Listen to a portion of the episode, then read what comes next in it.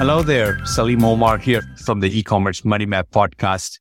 Welcome to another episode. We've got a special guest with us. His name is Aaron Ahuvia. He's a PhD. He's a professor of marketing and research psychologist who has been ranked 22 in the world for research impact in consumer behavior and is ranked in the top 2% of all scientists in the world across all disciplines by a Stanford University study. Dr. Ahuvia is the world's leading expert on brand love.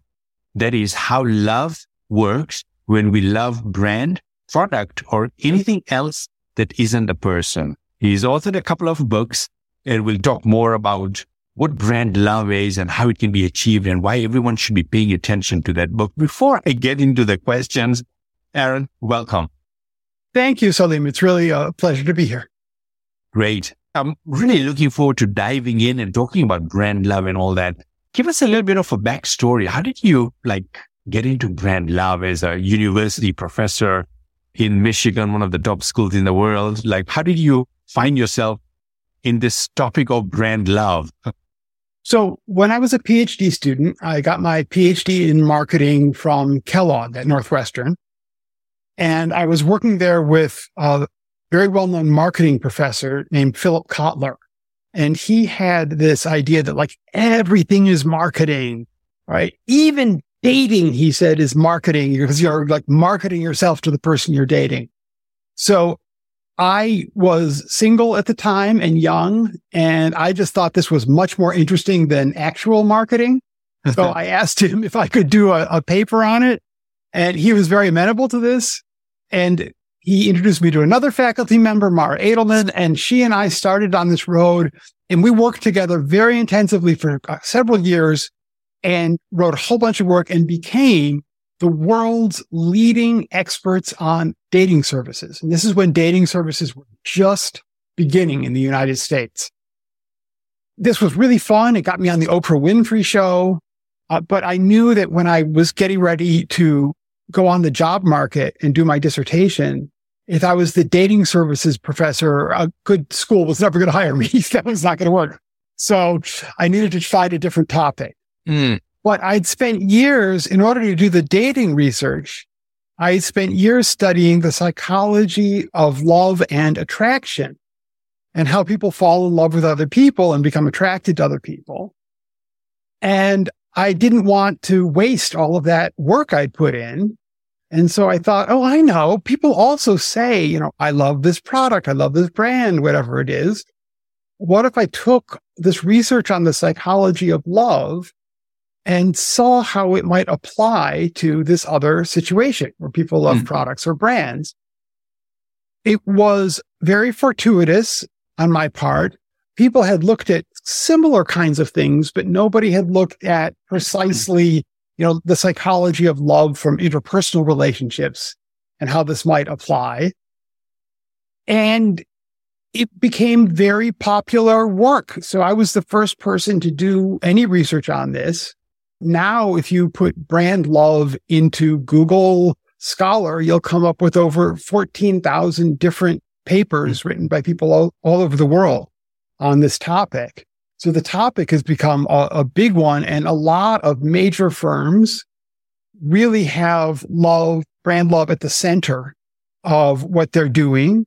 The most famous one is Apple, mm. where internally, Apple is very aware of brand love. They measure it, they study it, mm. and they are the most loved brand. And it's because they work at it.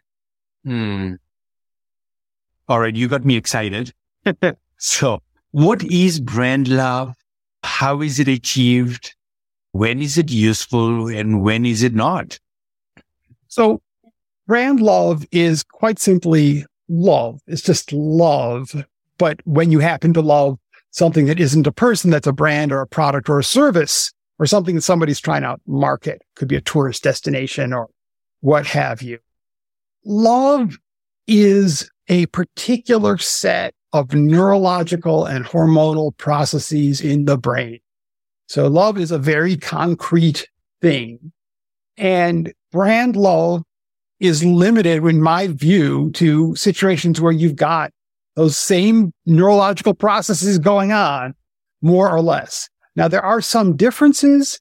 They do neuroscience studies and they put people in fMRI brain scan machines and they look at them when they're experiencing romantic love and family love and brand love, and they're not absolutely identical. For example, one difference is that people are more judgmental about brands and products than they are about, say, their children. But there also are a lot of commonalities, enough commonalities to say that there's a core similarity that makes them all love. And so then the question becomes, okay, is that really useful? And the answer is, oh my gosh, yes. Right. Because people normally don't care that much about objects. Like we care a little bit. We, we care about them instrumentally. We want them to help us. We want them to be tools, but we don't really feel very passionate about them. But a lot of companies want consumers to feel loyal to their brands, to be passionate about their brands. And so brand love is the psychology of what happens that makes the difference between it being just a can of tuna fish on the shelf, uh, that you, you know, you eat, you buy it, it's fine versus something that you feel more passionate about. And there's research that shows that brand love companies with higher levels of brand love have higher levels of stockholder return and return on investment, especially over the long run. So it's very good for companies to have it, but it's not easy to achieve. You know, one study I did, I just asked consumers to name up to, if there's any brands that they love, what are they? And if so, name up to three. And what I got was fascinating because there were a few brands. I've mentioned Apple, Nike, Samsung, some others that a lot of people love. And those brands, I know that several of those brands really take brand love seriously internally. Um, I've worked with some of the brands that do this. Mm-hmm. Uh, but beyond that, there was an incredible variety. So for every brand that was loved by more than 100 people, there were 250 brands that were loved by just one person. So we have this incredible variety of brands where this is no two people in the survey are mentioning the same brand, except for like these few brands that are really popular. Mm-hmm. Past that, it's just like a free for all. Mm. What that means is whatever your company is, there's probably already somebody out there who loves your brand. Mm. Very often that's the case because people love a lot of different things. But it also means that there's very few companies that have been able to harness this into something that's really going to make a financial difference for them. Mm. So you see, it's, it's, you know, brand love is concrete. And so the listener, the viewer who owns an e-commerce business and they want to, I mean, I can imagine anyone who doesn't want to, you know, work towards increasing brand love because that's what it's about. It increases retention. It gets more reviews and it's all good. So what are a few things, Aaron, that one can do that would increase brand love? Yeah. So I do want to, I, will answer your question, but I want to back up just for a minute and say that actually it is not the case that brand love is a good idea to strive for every company to strive for brand love because just as you think about athletes, there are some athletes that are built to be sprinters and other athletes that maybe are built to be power lifters. And they can both be really successful athletes and do, you know, win a gold medal in the Olympics, but you've got to do what fits you. There are some companies that are really set up where brand love is a good strategy for them and others where it's not a good strategy. And so if brand love isn't a good strategy, for those companies, the basic strategy, you know, at a very simple level is what I call useful, pleasant, and easy. So you want your products to be useful to people. Mm. You want their experience to be pleasant when they interact with your company and when they use the products. And you want everything to be as easy as possible. Mm. And you just compete on useful, pleasant, and easy. And if you're good at that, if you're better than the competition at that, you can succeed. However, other companies consumers are willing to pay attention to the company, willing to pay, they're interested in the brand. It's a little bit more involvement on the part of the customer. There's often a little bit more emotionality. Usually these are products that pe- people use publicly. Other people see them use it. So the customer's identity gets bound up in this. Excuse me. For those companies, brand love does make a lot of sense. And here's how you go about getting this brand love. So step one, the product has to be really excellent. If your product is just mediocre average and you're thinking, oh, brand love is going to save me, I, instead of having to make an excellent product, I'll find some other clever way to get people to love my brand. That's not going to really happen. So it starts with product excellence, but it goes well beyond that. If, if all I had to say was product quality and excellence, I wouldn't be very interesting. This would be a very interesting idea. Everyone listening already knows that that matters. I hope they know mm-hmm. already that that matters. So, you know, what do you do next? Well, you want something about the product to be enjoyable. People value life insurance and insurance, but I've never met anyone in 30 years of research who's told me they love their insurance even though people think it's very valuable to them. Mm-hmm. It's got to have some sort of an enjoyable aspect to it. And if it doesn't, then you really are better off with like a useful, pleasant, easy approach. Yeah. With your, with your stuff. So first get the quality, then there's got to be something. It doesn't have to be a barrel of monkeys, a, you know, a laugh riot, but you got something to make it a little bit pleasurable, a little bit enjoyable. And then you've got this crazy, interesting, hard problem which is that the human brain sorts out people from objects and it reserves love for people. And it says objects, we're going to do objectified thinking. It doesn't want to love objects or brands very easily. So you have to get the consumer's brain to think about your brand or your products the way it thinks about people. And there's three ways to do that. So the first way, which is the most obvious, but the least common is called anthropomorphism. And all that means is that your product actually looks like or sounds like or acts like a person. So if you're selling like a cell phone, you have Siri on your cell phone that you talk to her and she talks back to you. That's anthropomorphism. People can develop a relationship with that.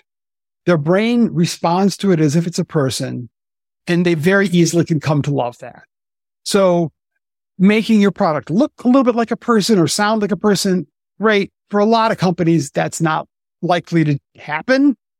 Um, although look at Scrub Daddy. I don't know if you're familiar with these sponges that are these huge success called Scrub Daddy. Mm-hmm. Those are an excellent product practically and they made him look like a human face. Like who would have thought of doing something like that mm-hmm. uh, with a scrub brush for the kitchen, right? Right. They, gave it this anthropomorphic look, and it really interesting. It's become a billion dollar company uh, right. very quickly. So, so that's number one. Wow. Number two, which is much more common, is that you get people to connect the brand to their own sense of identity. If people see the brand as a symbolic representation of themselves, hmm. then their hmm. brain treats it like a person. And because they love themselves, they come to love the brand. Hmm. So that's the most common. You see a lot of brands that emphasize if other people see you using this brand, it symbolically means you're this kind of person. Right. Sophisticated person. Yeah. You're a natural person. You're a rustic person, athletic person, whatever it might be. Right, right. That, so that's the second big way, linking it to identity. Right. Yeah. I mean, in my mind, Harley Davidson comes to mind. Starbucks comes to mind. Apple, of course, comes to mind. Yep. Is where there's some, so much identity. Like I belong to this group of people that use this product. Absolutely. And you know, what's really funny? If you look up on Google, you just Google images tattoos of brand logos. All of the companies you just mentioned are the same ones that people tattoo on their arms. Wow. So Crazy. tattooing, it's not that that's, that's a big deal. Not that people get brand logo tattoos, but I'll tell you, anyone who's willing to get a brand logo tattooed on their arm, that person loves that brand and that person sees that brand as part of their identity. Identity, right.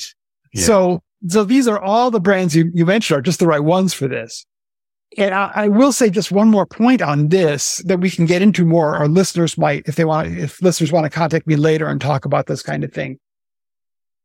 One way people want to identify with brands that they are proud of, that they feel proud to own, and that they want other people to associate with them because it represents them in a positive way.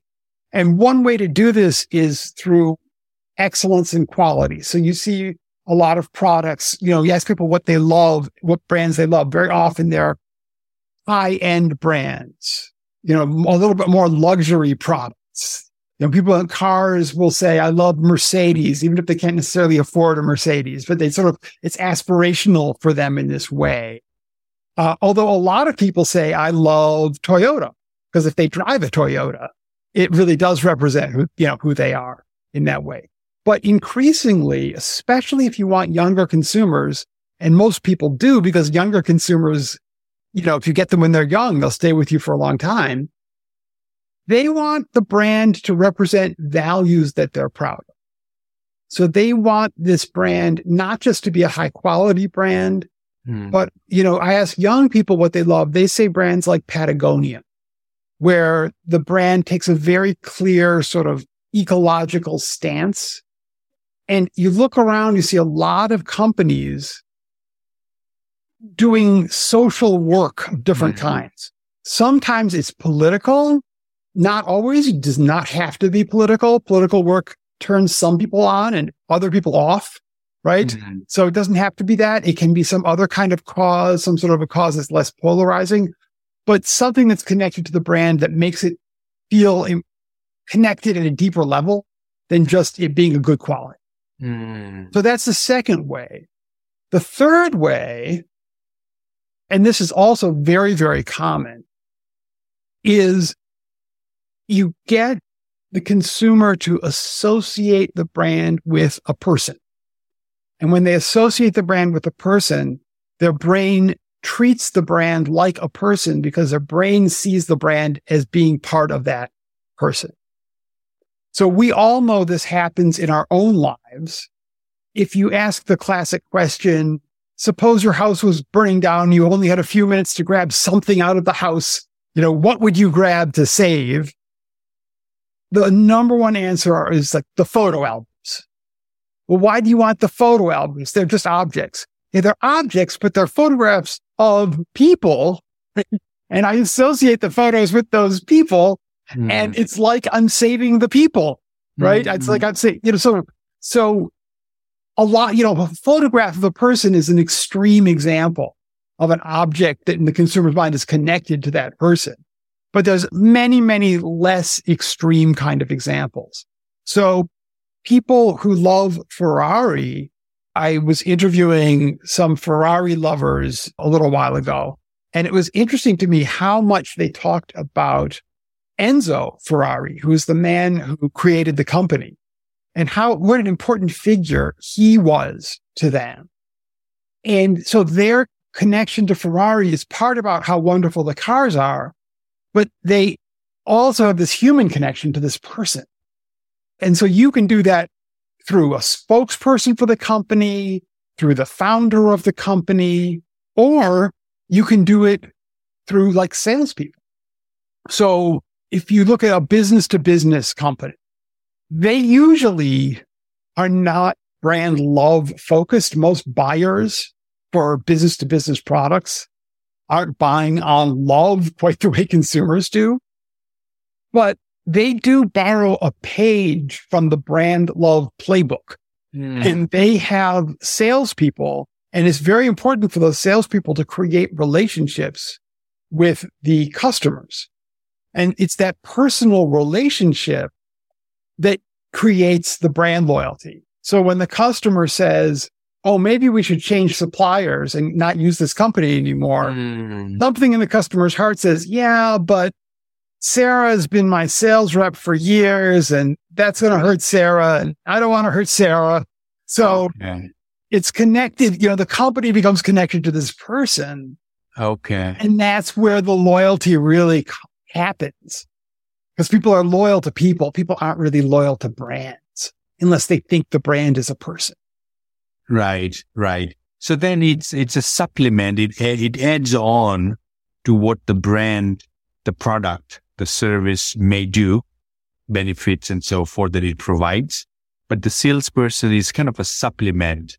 It's an add-on to the brand. Is that a true? Would that be a true statement? Yes, but I wouldn't personally phrase it that way because that makes it seem more like add on makes it seem more detached, like it's sort of separate in a certain way. Mm-hmm. But what you want is for the connection to the between the person and the company or the brand mm. very strong. So that in the consumer's mind, the consumer doesn't feel there's a distinction. The consumer feels that the way they treat the company is right. the way they're treating this person and vice right. versa. Right. Um, I'll give you another example of how this can work, which is just a wonderful, I think, very entertaining, interesting fact. And that is that if you have, say, there's two, a bunch of people and they're all fans of Ford Motor and the Ford cars. One of them, though, is just, you know, it's himself. He really likes Fords, but it's just like him being a fan of the company. Another situation, there's a guy, but his friends are also really into Ford. And when he gets together with his friends, they talk about the company and they talk about the cars and they talk about their cars and how great they are. And so the company to him is part of this relationship he has with his friends. Hmm. In those two situations, the person where it's just the one person in the, in the company that person is not going to be very brand loyal. Even if they say they love this company, their love can be fleeting and weak. But the other person who's connecting the company to their friends, they stay very brand loyal and their relationship to the company is strong because if they cheat on the company, they're cheating on their friends. Mm. A company isn't that big of a deal, but cheating wow. on your friends is a really big deal. Oh my goodness. So by making that connection, yeah, that sort of interpersonal connections, that's where the company gets a lot of the strength in the relationship with the customer. Yeah, this is amazing. I'm looking at the clock and my goodness, time has flown by. This is so good.